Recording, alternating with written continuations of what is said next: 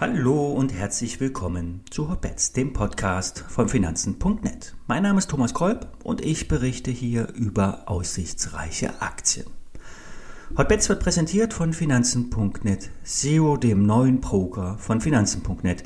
Hier kannst du komplett gebührenfrei handeln, direkt aus der App oder über die Webseite Finanzen.net slash Zero. Alle nachfolgenden Informationen stellen keine Aufforderung zum Kauf oder Verkauf der betreffenden Werte dar und bei den besprochenen Wertpapieren handelt es sich um sehr volatile Anlagemöglichkeiten mit hohem Risiko und dies ist keine Anlageberatung, ihr handelt wie immer auf eigenes Risiko. Ich hatte bereits gestern die Aktie von Baidu angerissen. Heute will ich für euch ins Detail gehen. Es geht vor allen Dingen um ein technisches Kaufsignal.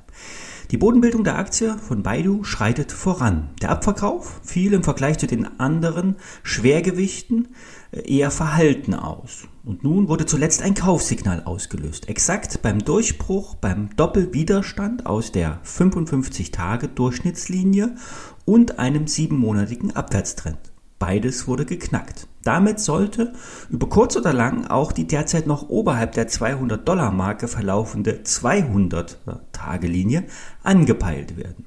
Ja, und dieses 25% Potenzial lässt sich nach Meinung von Alfred ähm, Mayriedel, von Stefan Mayriedel, sorry, von Börse Online am besten mit einem passenden Capped Call erreichen. Bei einem solchen Produkt muss die Aktie sich nicht äh, richtig bewegen. Die Laufzeit und eine moderate Entwicklung reichen schon aus für ein Plus. Stell euch die WKN in die Show Notes.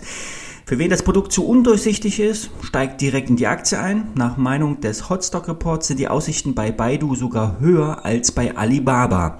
Diese hatten sich ja im Zuge der China-Turbulenzen halbiert, erwachen nun aber auch wieder. Bei der Baidu ist die waagerechte Haltezone um 144 Dollar von Bedeutung. Dort liegt auch das 7-Wochen-Tief. Hier als sollte also der Stop platziert werden. Nun ein Blick auf die Lithiumbranche.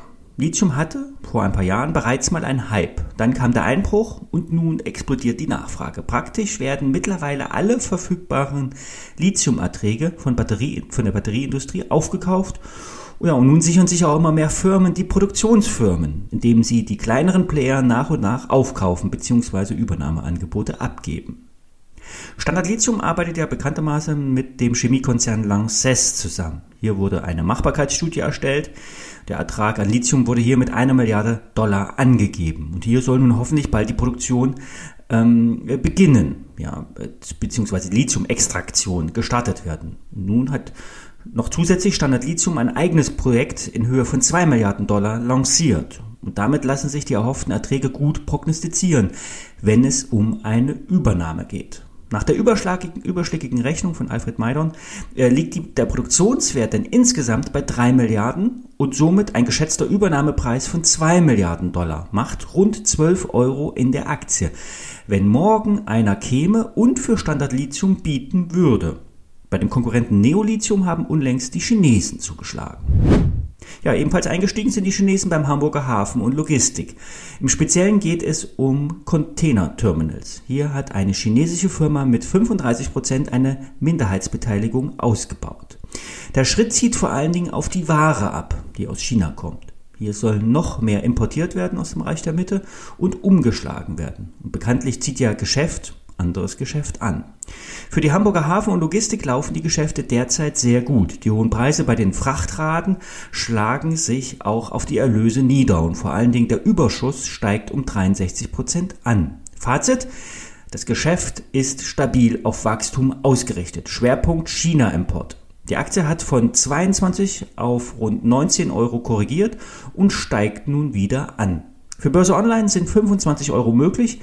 Kaufen lautet die Einschätzung. Ja, soweit für heute. Wir hören uns auch morgen wieder. Alle Details stehen wie immer in den Show Notes. Auch der Schein, der Capped Call Schein. Wenn ihr dazu noch mehr Fragen habt, dann schaut auf der Webseite finanzen.net in den Hebelbereich nach. Dort findet ihr auch Beschreibung zu Capped Calls.